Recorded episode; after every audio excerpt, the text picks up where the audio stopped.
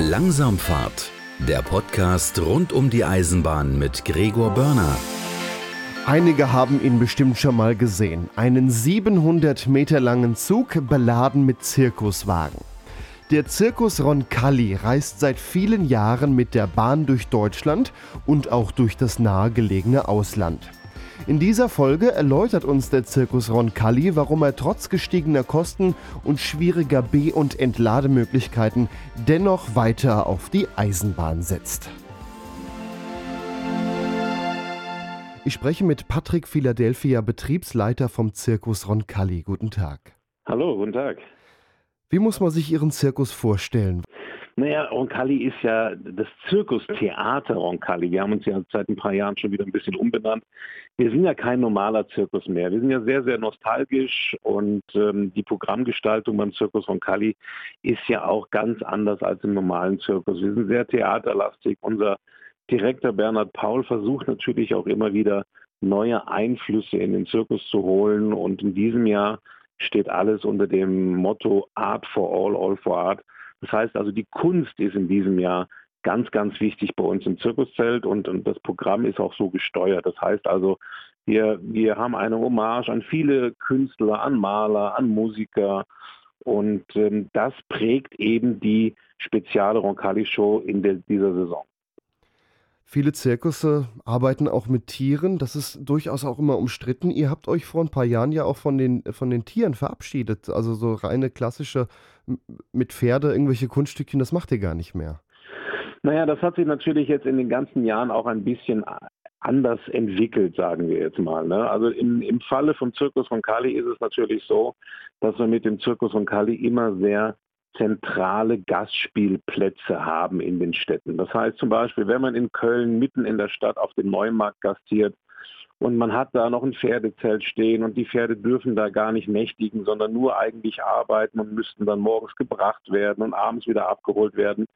Da haben wir uns dann irgendwann mal die Gedanken gemacht, dass wir gesagt haben, das kann ja eigentlich nicht im Sinne des Pferdes sein. Und ähm, da haben wir uns dann entschieden, wir lassen das dann weg. Und zum Beispiel auch in Wien ist genau dasselbe Problem. Wir stehen vor dem Rathaus, auf dem Rathausplatz. Und da war das natürlich auch alles ein bisschen komplizierter, Auslaufgehege und so weiter und so fort. Und da hat dann unser Direktor gesagt, das ist nicht mehr ganz zeitgemäß. Also man kann das nicht mehr so machen, wie das früher mal war. Und in unserem Falle haben wir dann gesagt, wir lassen eben die Pferde weg. Also wir hatten ja auch nur noch Pferde in den letzten 30 Jahren. Klar, in den Anfängen des Zirkus Roncalli waren natürlich auch noch Raubtiere dabei. Renny Strickler, ganz besonderer ähm, Dresseur in dieser damaligen Zeit. Aber diese Zeiten haben sich dann natürlich auch ein bisschen geändert und man muss natürlich auch mit der Zeit gehen. Und dann hatten wir dann die Idee, dass wir gesagt haben, okay, ganz die Tiere aus dem Zirkuszelt verbannen können wir jetzt natürlich auch nicht. Und dann hatten wir eine Idee mit einer Holographie, dass wir praktisch die ganzen Tiere holographieren und dann auf einer, ja, ich sag mal 380 Grad ähm, Holographie-Leinwand zeigen am Anfang der Vorstellung. Und das hat natürlich die Leute auch sehr, sehr erstaunt. Also die haben sich natürlich das gar nicht so vorstellen können, wie man eben Tiere in die, ähm, in die Manege holt, obwohl sie gar nicht da sind. Und daher wurde das dann 2018 geboren, diese Holographie. Und diese haben wir natürlich jetzt in den letzten Jahren auch nochmal ein bisschen verfeinert. Und äh, ja, das Publikum nimmt das sehr, sehr gerne an. Also muss man sich so eine Vorstellung wirklich als eine Show vorstellen mit Holographie und dann äh, kommen die Menschen und machen quasi was Besonderes. Genau, also wir sind immer noch eine Live-Entertainment-Show, das ist ja ganz, ganz wichtig. Also zum Beispiel unsere Artisten, Clowns, wir haben Balletttänzer, wir haben ein, ein eigenes Orchester, was ja im Zirkus auch nicht mehr so ganz typisch ist. Wir legen da schon sehr, sehr Wert drauf, dass dann praktisch das Publikum auch einen persönlichen Kontakt zum Künstler hat. Diese Holographie ist natürlich noch ein i-Tüpfelchen sozusagen obendrauf. Und ähm, das rundet natürlich die ganze Sache ab. Aber wir sind uns ganz klar auch im Klaren darüber, dass wir ohne Artisten, Musiker, Balletts, Clowns etc. kein Live-Entertainment-Programm zeigen können. Ja, heute soll es ja eigentlich auch um das Thema Eisenbahn gehen. Äh, ein Zirkus und Eisenbahn, das liegt jetzt eigentlich schon eher ein bisschen weiter auseinander. Aber mhm Viele wissen oder haben es auch schon mal gesehen, wenn ihr umzieht, macht ihr das häufig mit der Eisenbahn. Das ist dann ein Zug 700 Meter lang, mhm. voll mit Zirkuswagen. Warum macht genau. ihr das mit der Eisenbahn? Naja, das hat natürlich sehr, sehr viele Gründe. Also man muss natürlich sagen, die Tradition in den früheren Jahren war es ja immer, dass der Zirkus mit der Eisenbahn und beziehungsweise angereist ist, die ganzen Zirkuswagen etc. Das hat sich aber in den letzten 30, 40 Jahren halt geändert, weil auch die Bahn nicht ganz einfach geworden ist. Und es gibt zum Beispiel keine Ablademöglichkeiten mehr oder beziehungsweise es gibt sehr, sehr wenig Ab Ablademöglichkeiten.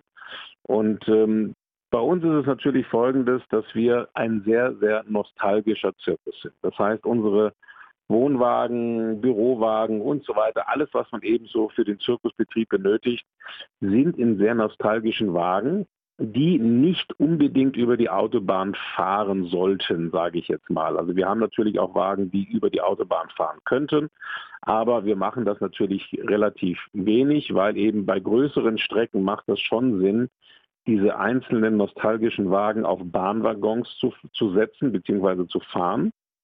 Und dann fahren die dann mit diesem 700 Meter langen beladenen Zug in die jeweiligen Gasspielstätte. In den letzten Jahren hat sich das natürlich dann noch mehr entwickelt, weil wir gesagt haben, die ganzen Kosten, die ebenso entstehen auf der Straße, Dieselkosten, äh, Steuern und so weiter und so fort, das ist ja auch alles sehr, sehr explodiert. Und wenn man über 100 Transporte hat, muss man natürlich gucken, wie man am billigsten oder beziehungsweise am günstigsten ähm, von Stadt zu Stadt kommt. Und jetzt kommt natürlich der ökologische ähm, Aspekt noch dazu, dass wir natürlich sagen, es kann nicht auch für die Umwelt nicht gut sein, wenn wir jetzt hundertmal hin und her fahren, um, sage ich mal, die ganzen Zirkuswegen von einer Stadt zur nächsten zu bekommen. So machen wir das dann eben mit einem Zug. Wir laden praktisch alles auf diesen Zug auf und eine Lok fährt dann, dann praktisch dann zur Stadt oder von Stadt zu Stadt. Welche Entfernungen legt ihr denn dabei so in der Regel zurück? Also es gibt natürlich Unterschiede. Ne? Also es gibt zum Beispiel, wir haben sogar schon mal äh, fast 1000 Kilometer hingelegt. Also zum Beispiel von Hamburg nach Wien oder von Wien nach Osnabrück oder irgendwie sowas.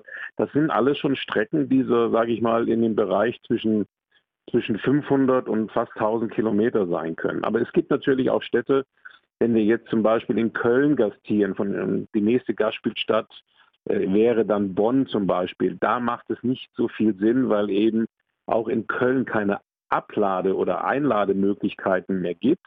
Und so könnte man dann eher dann von Köln nach Bonn eher über die Straße fahren. Da ist es dann wieder okay, sage ich mal, aber das sind ja dann nur 20, 25 Kilometer. Aber alles, was höher ist, laden wir auf jeden Fall immer auf die Bahn auf und dann ist das auf jeden Fall auch für die Umwelt wesentlich besser. Jetzt sagten Sie ja schon, dass die Verladerampen einfach immer weniger werden. Die Bahn, die baut ja ihr Netz äh, an vielen Stellen immer mal wieder weiter zurück. Wie läuft denn mittlerweile die Wahl der Auftrittsorte bei euch? Orientiert ihr euch so, ja, da ist in der Nähe eine Rampe, da könnten wir dann hin? Ja, das ist eine sehr, sehr gute Frage. Also das war vor einigen Jahren schon das Problem. Also wenn wir gesagt haben, wir, wir hätten gerne gastiert in Bielefeld, sage ich jetzt mal, dann ähm, haben die uns natürlich dann gesagt, ja, aber hier gibt es gar keine Ablademöglichkeiten. Oh, das ist aber dann schlecht, dann können wir da nicht gastieren. Dann haben wir natürlich andere Möglichkeiten gefunden. Da gab es dann zum Beispiel eine Militärrampe, die dann 20 Kilometer rum wieder weg war von Bielefeld. Also diese ganze Problematik mit den ganzen Rampen ist weiterhin da. Wir haben uns aber was da einfallen lassen. Wir haben eine eigene Rampe, die wir praktisch, wenn es keine Ablademöglichkeit gibt, also keine Abladerampe, dann können wir uns eine eigene Rampe erstellen, wenn wir ein, ein offenes Gleis haben sozusagen. Das heißt, wenn irgendwo das Gleis endet, dann bauen wir unsere Rampe da dran und dann kann dann eben unser Verlademeister mit seinen Traktoren dann darüber fahren und dann eben die Wagen auf diese Bahnwaggons laden. Aber wie gesagt, das Problem ist natürlich, dass die meisten Städte das gar nicht mehr haben wollen, weil Zirkusse, Schausteller etc., die reisen eigentlich überhaupt nicht mehr mit der Bahn. Unser Glück ist, wenn es noch äh, Militärrampen gibt, also praktisch, wenn jetzt äh, die Bundeswehr ihre Panzer oder ihre Wagen verladen muss. Da gibt es noch Möglichkeiten, aber die sind sehr, sehr, sehr gering. Wie läuft denn so eine Verladung ab? Also Sie sagten, ja, die Rampe und die, dann wird das mit den Traktoren draufgeladen. Wie muss man sich so eine Fähr- und Entladung vorstellen?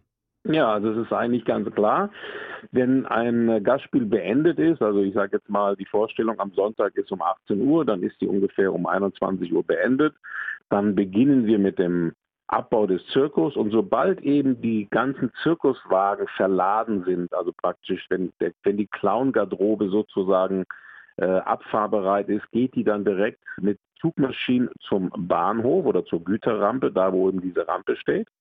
Und da warten dann unsere, unsere Jungs von der Verladekolonne mit unserem Verlademeister. Die haben da zwei Traktoren. Da gibt es sogar noch einen ganz alten Hanomag-Traktor, ganz aus alten Zeiten sozusagen, ganz nostalgisch. Und einen bisschen modernerer. Und die nehmen dann da die Wagen in Empfang und schieben dann praktisch jeden einzelnen Wagen rückwärts auf so eine Rampe, beziehungsweise sie ziehen sie sogar manchmal vorwärts drauf. Das kommt immer darauf an, wie eben so eine Rampe beschaffen ist. Und dann ziehen die die ungefähr auf über sechs, acht Güterwaggons. Das heißt, das sind ja auch Spezialwaggons. Zu diesem Thema werde ich Ihnen gleich auch nochmal was erzählen. Es ist auch ganz, ganz schwierig, diese Wagen zu bekommen.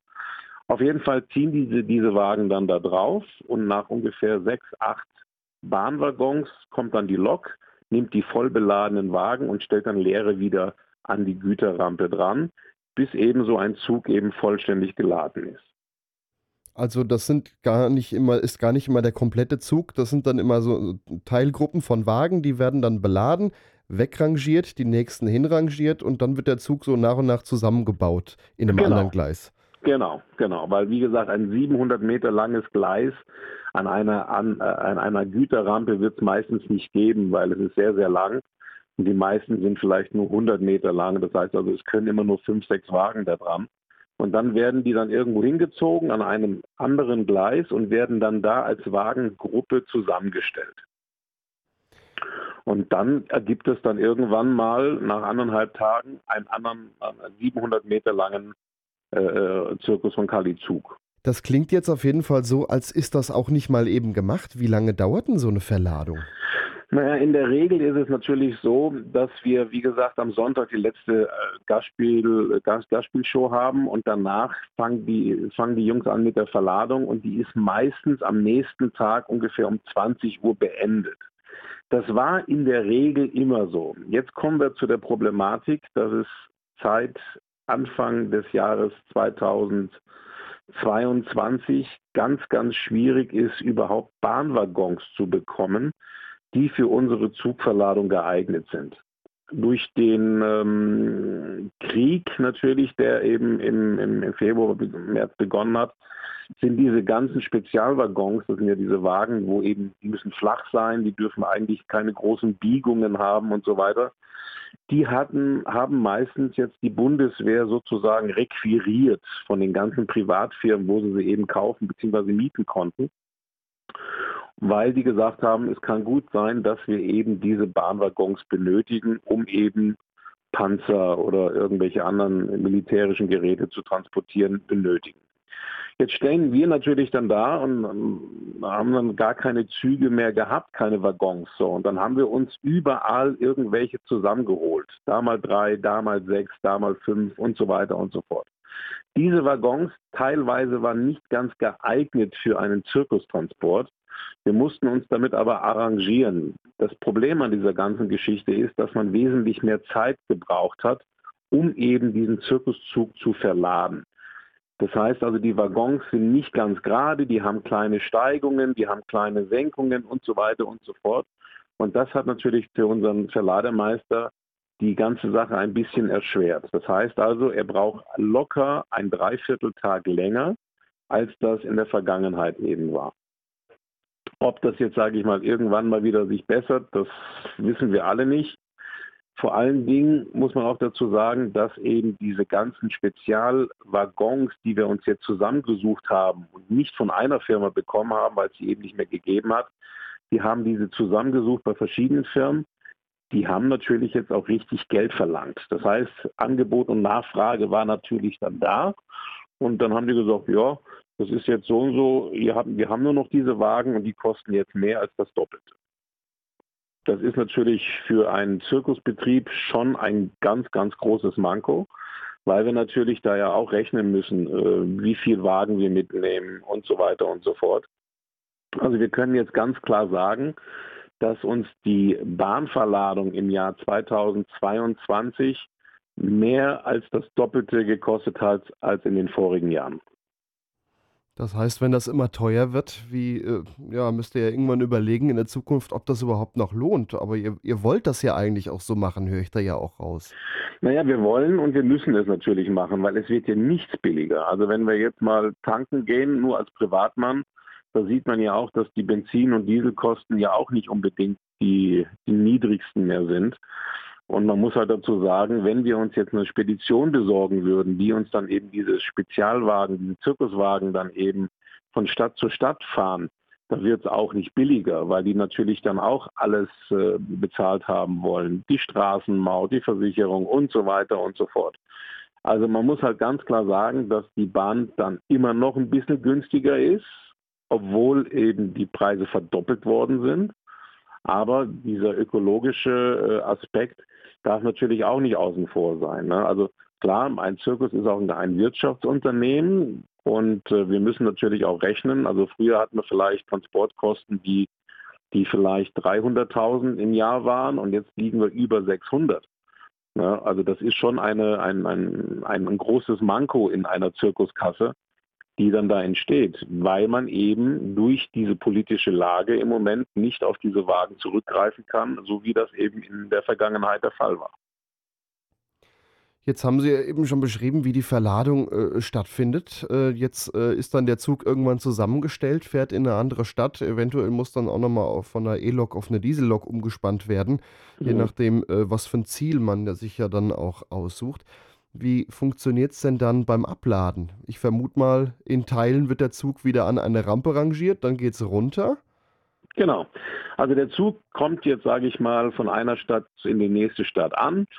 Und dann sollte eigentlich, wenn der Rangierer seine Papiere richtig gelesen hat, ähm, die Traktoren als erstes an der Bahnrampe stehen, weil sonst könnte man ja den Zug nicht abladen. Also das Problem ist natürlich, der Zug, so wie er verladen worden ist, muss genau entgegengesetzt wieder in der nächsten Stadt ankommen. Das heißt, die Zuggabeln stehen nicht von der Rampe weg, sondern die müssen dann am, am Zielort zur Rampe zeigen. Das heißt also diese Deichselstellung, so nennen wir das hier im Zirkus dass die dann praktisch zur Rampe zeigt. Und dann müssten auch die Traktoren natürlich gleich als erstes mit an der Rampe stehen, um eben dann die Wagen da anhängen zu können und dann von der Rampe runterziehen zu können. Das heißt, das dann muss man ja auch den Fahrtverlauf so planen, dass der Zug richtig rum ankommt oder eventuell dann auch nochmal irgendwo eine Drehfahrt mit einplanen. Genau, also wir nennen das eine Kreisfahrt, gibt es wahrscheinlich dann irgendwo mal. Da hat es natürlich in den vergangenen Jahren auch schon mal Missverständnisse gegeben, weil die Sache natürlich nicht jedermanns Sache ist, weil man hat ja auch nicht tagtäglich mit so einem Zirkuszug zu tun. Also wir hatten schon die, die äh, Situation, dass dann nicht die Traktoren als erstes dran waren, sondern zum Beispiel die Clown-Garderobe war als erstes da, aber die braucht kein Mensch erst am Ende, sage ich jetzt mal. Und da musste dann wieder umrangiert werden lassen. Das heißt also auf dem Abstellgleis, die Traktoren mussten nach vorne gezogen werden. Das wichtige Zirkusmaterial, was eben für den Aufbau benötigt wurde oder wird, muss dann immer ganz vorne stehen. Also das hat in den letzten Jahren eigentlich ganz gut geklappt, aber da wir natürlich alle zwei Jahre fast wieder in denselben Städten gastieren, haben die meisten dann schon mitbekommen, wie das zu funktionieren hat. Wenn wir eine neue Gastspielstadt ähm, anfahren, dann fängt dann praktisch das Lernprozedere wieder an. Man muss alles genau aufzeichnen, man muss eben genau genaue Listen machen, dass die eben verstehen, wie eben so ein Zug dann abgeladen werden muss. Wenn ihr jetzt dann mit dem Abladen äh, ja, dabei seid, dann äh, rangiert ihr ja die Zirkuswagen mit den Traktoren wieder von den Güterwagen runter. Wie kommen die dann zu ihrem Zielort? Einzeln mit den Traktoren? Wahrscheinlich nee, nicht. Das wird natürlich auch viel zu aufwendig werden. Da haben wir ungefähr fünf Zugmaschinen, die dann eben vom Bahngelände die ganzen Zirkuswagen zum Zirkusgelände fahren. Und da werden die dann praktisch mit einem Gabelstapler dann oder mit einem Radlader auf dem Zirkusplatz platziert. Da gibt es ja dann auch immer genaue Standplätze, wie die, zum Beispiel der Bürowagen steht immer ganz vorne, der Kassewagen natürlich. Die Clown-Garderobe muss dann eben hinten im Backstage sein. Also da wird dann jeder einzelne Wagen genau auf seine Position gefahren, wenn eben, wie gesagt, die Wagen dann vom Güterbahnhof zum Zirkusgelände äh, gefahren werden und da ankommen. Ja, und gerade mit dieser Rampenknappheit, wie viele Kilometer müsst ihr dann meistens noch zurücklegen von der Rampe bis zu eurem nach späteren Auftrittsort? Also es ist unterschiedlich. Wir hatten äh, manchmal Strecken, die sind höchstens vielleicht drei Kilometer und die weiteste Strecke war 25, 28 Kilometer. Jetzt fragt man natürlich, ja, lohnt sich dann dann nicht, dann äh, das direkt zu fahren. Naja, wie gesagt, 28 Kilometer war jetzt zum Beispiel die Situation von äh, Osnabrück nach Bompte war eine, eine Bahnrampe da und da mussten wir dann alles dann da runterfahren, da verladen und dann ist der Zug dann nach Köln gekommen. Also das ist unterschiedlich. Es kommt immer darauf an, wo eben noch Rampen und, und, und Möglichkeiten sind, eben so einen Zug abzuladen.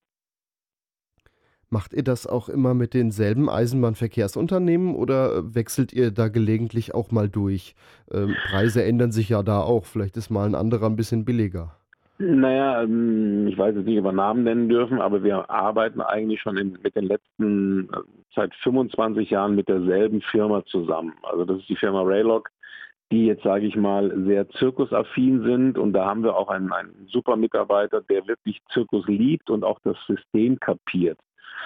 Ähm, der plant an diesem ganzen Zug durch. Das heißt, er kauft jetzt die leeren Wagen sozusagen oder er mietet eben diese Leerwagen an er muss dann eben suchen, wo er die überall zusammenbekommt. Und er vermietet sie dann wieder weiter an uns und wir laden dann, wie gesagt, unseren Zirkuszug da drauf. In der Vergangenheit, das ist aber schon über 20 Jahre her, war das noch komplizierter. Da hat man die Deutsche Bahn angerufen und da gab es ein Service Center in Duisburg. Und da ist man immer, wenn man da angerufen hat, immer an eine andere Person gekommen. Und denen musste man immer die Welt komplett neu erklären, wie eben so ein Zirkuszug verladen wird. Und die meisten haben das auch ganz, ganz schwer verstanden. Und da muss man auch ganz klar sagen, das hat wirklich ähm, sehr, sehr viele Pannen gegeben. Zirkus nicht äh, pünktlich angekommen, in der Nacht äh, wurden dann nochmal die Wagen ausgetauscht und so weiter und so fort. Also das haben wir jetzt in, in den letzten Jahren wirklich verbessert mit der Firma Raylog und die wissen eigentlich auch genau, was wir brauchen. Es gibt aber immer wieder ein paar Fehlerquellen. Wenn wir zum Beispiel wir in unserer Heimatstadt Köln ankommen, dann gibt es dann irgendeinen Bahnrangierer, der dann die Wagen da in Empfang genommen hat und dann das irgendwie anders gelesen hat oder anders verstanden hat. Und dann stehen die Wagen dann doch verkehrt rum. Also Fehlerquellen sind nicht ganz auszuschließen, aber wir sind froh, dass wir mit der Firma Raylog ähm, einen guten Partner gefunden haben, die uns wirklich da sehr, sehr gut unterstützt. Ja, ich glaube, das hat dann auch Vorteile, wenn die dann schon wissen, worauf kommt es dann an und man muss nicht jedes Mal wieder neu erklären, wie das ja da früher der genau, Fall war. Genau, also vor allen Dingen ist das Problem, dass ja die wenigsten eben verstehen, wie so ein Zirkuszug verladen werden muss. Und ähm, wenn man das ein paar Mal angesehen hat, dann versteht man das. Aber wenn man das noch nie gemacht hat, da äh, sind eben, wie gesagt, die ganzen Fehlerquellen sehr, sehr hoch gewesen. Ja. Jetzt haben Sie ja gut beschrieben, wie die ganzen Wagen und Traktoren äh, ihren äh, ja, Ort wechseln. Wie reist denn das ganze Personal? Fahren die mit im Zug? Naja, das ist auch eine gute Frage. Also vor über 25 Jahren haben wir immer einen Bahnwaggon dazu gemietet, ein, ein, ein, ja, ein Waggon, wo eben äh, das Personal mitfahren konnte. Das Problem da ist aber immer, so ein Waggon bekommt erst dann Strom, wenn er an der Lok hängt. Wenn der jetzt aber auf irgendwo ein Abstellgleis steht, dann ist er überhaupt nicht äh, mit Strom versorgt, man kann kein Wasser entnehmen und so weiter und so fort. Und das war dann immer ein Problem. Und dann haben wir dann irgendwann mal gesagt, das ist nicht mehr ganz zeitgemäß, dass die Leute dann äh, im kalten Wohn äh, im, im, kalten Bahnwaggon sitzen und warten dann, bis der Zug zusammengestellt ist und dann von Stadt zu Stadt gefahren ist. Das haben wir dann gewechselt ähm, und haben dann einen Nightliner-Bus bestellt, der dann unser Personal am letzten Gastspielort abgeholt hat.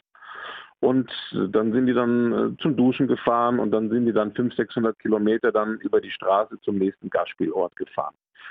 Das hat sich dann aber auch herausgestellt, dass das auch immer personell begrenzt war. Also wir konnten immer nur 18 Personen mitschicken. Das heißt, teilweise, wenn wir dann 25 Personen hatten, dann musste man noch einen zweiten Bus mieten und so weiter und so fort. Das war auch sehr kostenspielig. Wir machen das jetzt ganz einfach und wir bestellen immer Hotels. Und zwar, unsere Leute gehen dann in, Hotels und dann fahren die dann praktisch mit PKWs, äh, Lieferwagen und so weiter, was wir dann eben haben, dann von Stadt zu Stadt. Ist wesentlich günstiger und wir sind wesentlich flexibler. Wobei das mit dem Reisezugwagen dann ja doch die schönere Art noch wäre, aber ja, es ist nachvollziehbar, dass das schwierig ist. Das war schön, das wär, war sehr nostalgisch, aber Sie können sich natürlich verste verstehen, wenn dann unser Personal nach einem harten Abbau dann in so einen Bahnwaggon geht und da geht kein Strom und kein Wasser, da ist dann die Nostalgie dann auch am Ende sozusagen und dann haben wir das dann ein bisschen angepasst an die heutige Zeit. Ja, das muss, glaube ich, auch sein. Sie sagten vorhin, dass Sie auch nach Wien fahren. Welche andere Ziele im Ausland haben Sie denn sonst noch dabei? Ist das auf deutschsprachige Länder begrenzt? Naja, also wir haben ja nach 45 Jahren Roncalli natürlich schon sehr, sehr viele Länder auch angefahren. Also wir waren zum Beispiel auch in Holland, in Belgien, ähm, in Luxemburg, in der Schweiz äh, für ein kleines Gastspiel und natürlich auch in Österreich.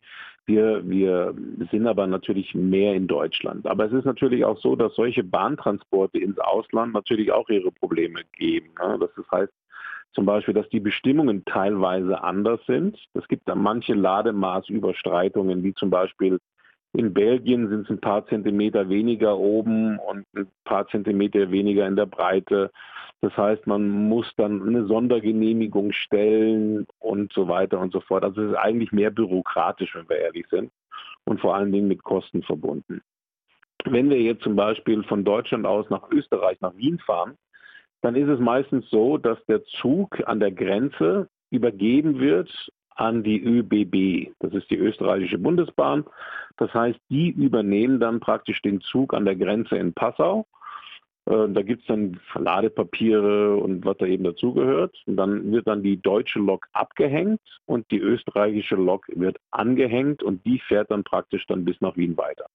Und so hat natürlich jedes Land auch seine eigenen Gesetze und, und, und spezifische Bahnverlade-Richtlinien. Und in der Schweiz zum Beispiel ist das ja nochmal anders, wenn wir als, als europäischer Zirkus jetzt in die Schweiz wollen dann muss man genau angeben, zum Beispiel, was in dem Wagen drin ist, wie lang der Wagen ist, wie viele Kostüme in dem Kostümwagen hängen und so weiter und so weiter. Ähm, das wurde zwar nie genau kontrolliert, aber ähm, es ist halt so, dass man dann da schon sehr, sehr viel Arbeit hatte, um das genau alles aufzulisten und so weiter und so fort. Und deswegen, sage ich mal, ist die Schweiz zum Beispiel für uns immer ein, ein größeres Problem gewesen was aber handelbar war. Aber sage ich mal, alle anderen Länder wie eben Amsterdam, also zum Beispiel Holland und, und Belgien und Luxemburg, das war schon einfacher. Aber da gibt es dann natürlich dann auch immer äh, länderspezifische äh, Richtlinien. Das klingt auf jeden Fall, als ist da auch eine ganz große Menge an Planung im Vorfeld notwendig, um überhaupt ja, ich sag mal, so ein Programm zu erstellen, wie man von A nach B kommt, wo will man hin, dann die ganze Logistik, eventuell noch mit Ausland, da wird es dann richtig kompliziert. Es wird vor allen Dingen kompliziert in der heutigen Zeit. Also wie gesagt, diese ganze politische Lage, wie sie im Moment eben ist, macht eben eine Planung eines Zirkuszuges nicht ganz einfach. Ähm, die Planung für diese Tour 23 ist schon in dem Sinne abgeschlossen. Das Einzige, da bin ich auch ganz ehrlich. Wir sind immer noch auf der Suche nach Waggons. Also wir haben einen kleinen Teil von Waggons und diese Waggons, die wir bis jetzt genutzt haben bis zum 12. oder 13. Januar, die sind jetzt alle wieder in den öffentlichen Verkauf gegangen, beziehungsweise in die öffentliche Vermietung, weil wir gesagt haben, wir brauchen die ja erst wieder Ende April oder Anfang April. Und dann haben die gesagt, naja, Entweder müsst ihr jetzt da viel Geld bezahlen für die Miete, für die ganze Zeit, wo ihr die nicht benutzt, dann stehen die dann irgendwo, oder wir geben die dann eben frei und äh, können euch aber dann nicht hundertprozentig sagen, dass ihr die, diese Wagen auch wieder bekommt. Das ist ja wirklich ein großer Kostenfaktor. Also wenn ich jetzt drei, vier Monate, sagen wir dreieinhalb Monate diese Bahnwaggons bezahlen muss, die ich aber gar nicht nutze, dann ist es natürlich wirtschaftlich auch nicht ganz okay. Und ähm, wir haben jetzt, sage ich mal, 40 Prozent der Wagen, uns fehlt noch 60 Prozent. Wir sind aber ganz guter Hoffnung, dass wir die bis April auch wieder alle wieder zusammenbekommen. Wäre es da nicht mittlerweile eine Überlegung, ihr kauft diese Wagen und in der Zeit, wo sie nicht gebraucht werden, vermietet ihr die weiter mit entsprechenden Klauseln, dass die dann auch rechtzeitig wieder da zu sein haben? Ja, also diese Überle Überlegung besteht jetzt auch noch ganz akut, dass wir sagen, okay, wir haben jetzt ähm, auch noch eine Firma gefunden in Duisburg, die diese Waggons, die wir benötigen, gerade wieder so herstellen. So, und die sagen natürlich, ähm, es wäre natürlich super, wenn ihr uns die abkauft. Das ist halt ein Rechenexempel. Das Problem ist natürlich, so ein Wagen ist eine Kauf, eine Kaufsumme, die jetzt keine Ahnung, ich weiß nicht, wie hoch die sind. Aber das Problem ist natürlich auch immer, dass nach so und so vielen Jahren diese Wagen zu einer Revision müssen. Das heißt also, das ist so, so eine Art TÜV. Und diese Wagen werden dann praktisch dann, die, die Räder werden ausgetauscht, die Bremsen werden nachgeguckt und so weiter und so fort. Und erfahrungsgemäß, was wir so mitbekommen haben, kostet so eine Revision immer ungefähr pro Wagen zwischen 10.000 und 20.000 Euro. Das heißt also, wenn Sie jetzt ungefähr 50 Bahnwaggons haben, dann haben Sie alle drei, vier Jahre natürlich diese Kosten an der Backe sozusagen. Und da muss man sich das natürlich dann überlegen. Das heißt, wir müssten jemanden wirklich dafür extra einstellen, der sich dann darum kümmert, wenn wir die Wagen nicht nutzen, dass wir die dann weiter vermieten. Aber wie gesagt, in der jetzigen politischen Lage ist das im Moment ganz, ganz schwierig. Wie gesagt, Überlegungen sind dafür da, weil Roncalli wird es natürlich schon noch einige Jahre geben und wir wollen natürlich auch ökologisch weiter mit der Bahn fahren. Aber wir hoffen natürlich, dass uns dann die Regierung und auch die Bahn jetzt nicht unbedingt die ganzen Knüppel in den Weg schmeißen und uns noch mehr Probleme ähm, machen, als wir schon haben. Deswegen hoffen wir, dass sich das alles ein bisschen entspannt, auch die politische Lage mit dem Krieg etc., dass es wieder einfacher wird, eben diese Bahnwaggons zu bekommen. Ja, das klingt auf jeden Fall äh, schwierig, gerade mit den ganzen Überlegungen da noch im Hintergrund. Jetzt seid ihr ein Gewerbe, was sehr davon abhängt, dass Personen dahin kommen können und sich das anschauen. Jetzt hatten wir eine Corona-Pandemie. Wie sahen da eure Zeit aus? Ich vermute mal, das war, das war ja schon bald existenzgefährdend. Naja, das kann man schon so sagen. Also es war so, dass das Jahr 2020 ähm, mit guten Wintergastspielen im Januar geendet hat. Und dann die Planung war ja schon wieder für die ganze komplette Tour 2020. Und dann sind wir ganz gutgläubig nach Recklinghausen gefahren, haben das Zirkuszelt, die ganze Zirkusstadt errichtet und haben dann mit den Proben der neuen Show angefangen. Und äh, einen Tag bevor die öffentliche Premiere eben stattfinden sollte, kam dann der Bürgermeister zu unserem Direktor und hat gesagt, du, ich kann euch leider nicht spielen lassen, die Pandemie ist im Anmarsch. Und dann waren wir ehrlich gesagt noch ein bisschen gutgläubig, dass wir gesagt haben, nach drei, vier Wochen ist die Sache erledigt. Leider sind wir dann danach ein bisschen eines Besseren belehrt worden. Wir mussten dann immer alles verschieben und hatten dann immer noch äh, das, ähm, die Sicht nach vorne und sagen, ach, wir fangen jetzt im Juni an oder im Juli an oder im August. Aber irgendwann haben wir dann auch gesagt, das bringt dann nichts mehr und dann haben wir die komplette Tour abgesagt. Das war sehr, sehr zermürbend weil eben dieses ganze Produkt, was wir natürlich da ähm, gestaltet haben, wir haben ja äh, Artisten aus der ganzen Welt eingekauft für die ganze Saison, Musiker, Balletttänzer, Clowns und so weiter. Und dann musste man denen eben sagen, ja, also im Moment äh, dürfen wir hier nicht spielen. So, und wie gesagt, wir waren halt gutgläubig, haben gesagt, das geht alles relativ schnell wieder vorbei. Und dann, wo wir gesehen haben, das wird dann doch nichts, dann sind die dann alle wieder sozusagen, ja, in ihre Heimat gefahren oder da eben, wo sie herkamen und haben dann darauf gewartet, dass wir wieder anrufen und dann, dass es wieder losgeht. Das war sehr, sehr zermürbend und ähm, das Jahr 21 war ja auch nicht besser, wenn wir ehrlich sind. Das war ja genauso zwei Jahre, die wir als Zirkusunternehmen komplett verloren haben, was finanziell sehr, sehr schwer zu stemmen war. Also wir haben äh, keine Leute entlassen müssen. Das ging dann halt über Kurzarbeit und so weiter dass das dann eben alles noch funktioniert hat. Aber man muss sich halt nach dieser Pandemie, mussten wir uns natürlich auch ganz anderen Herausforderungen stellen. Also wir haben im Jahr 22 wieder begonnen, die Tour, und äh, da gab es natürlich dann ganz andere Vorschriften. zum Beispiel die ganzen Pandemievorschriften, dass man eben kontrollieren muss, wenn die Leute in ein Zirkuszelt kommen. Die Besucheranzahl wurde begrenzt und so weiter. Die, man, man, musste die Artisten fast jeden Tag testen, wenn die zur Arbeit gekommen sind und so weiter, dass wir da gar keine großen Erreger dann äh, haben, dass dann nochmal etwas passiert. Also das hat auch ähm, dann alles ganz gut geklappt in Recklinghausen und ab, ab, ähm, ab 1. April wurden ja dann die ganzen Maßnahmen ähm, auch wieder zurückgeschraubt und dann hat eben wieder die ganz normale Zirkustour wieder angefangen für uns. Und man muss halt sagen, das Publikum war natürlich nach zwei Jahren sehr, sehr ausgehungert, was eben Veranstaltungen und Entertainment ange angegangen ist. Und ähm, die Tour war ganz, ganz super, muss man wirklich sagen. Also äh, kein Mensch hätte gedacht, dass eben alle Leute, die dann wieder in den Zirkus gekommen sind, wieder so euphorisch waren, dass wir dann eben wieder auf Tour waren. Aber wie gesagt, diese, diese Pandemie ähm, hat den Zirkus schon sehr, sehr zurückgeworfen, auch finanziell. Natürlich gab es auch Hilfen. Aber wie sagt man so schön, ist kein Mensch, auch der liebe Staat, gibt nichts umsonst. Ähm, da werden wir noch ein paar Jahre dran zu knacken haben, um das alles wieder so hinzukriegen, wie es eben vor der Pandemie war. Das klingt aber so, als geht es schon wieder aufwärts.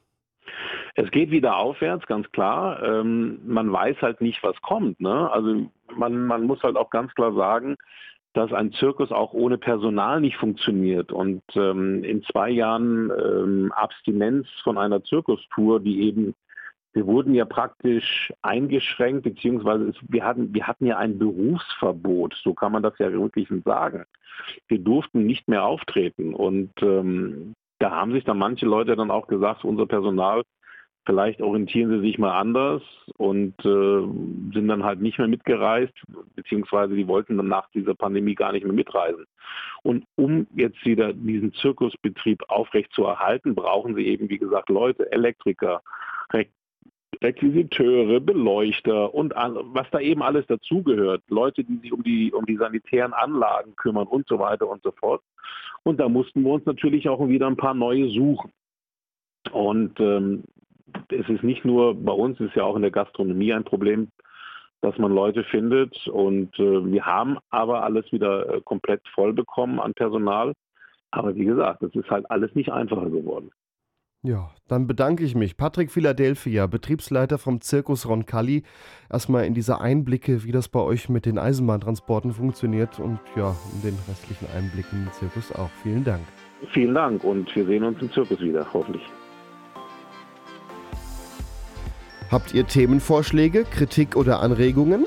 Auf langsamfahrt.de gibt es ein Kontaktformular oder ihr schreibt mir über Facebook, Twitter oder Instagram. Dort findet ihr diesen Podcast unter @langsamfahrt. Damit verabschiede ich mich bis zum nächsten Mal. Euer Gregor Börner.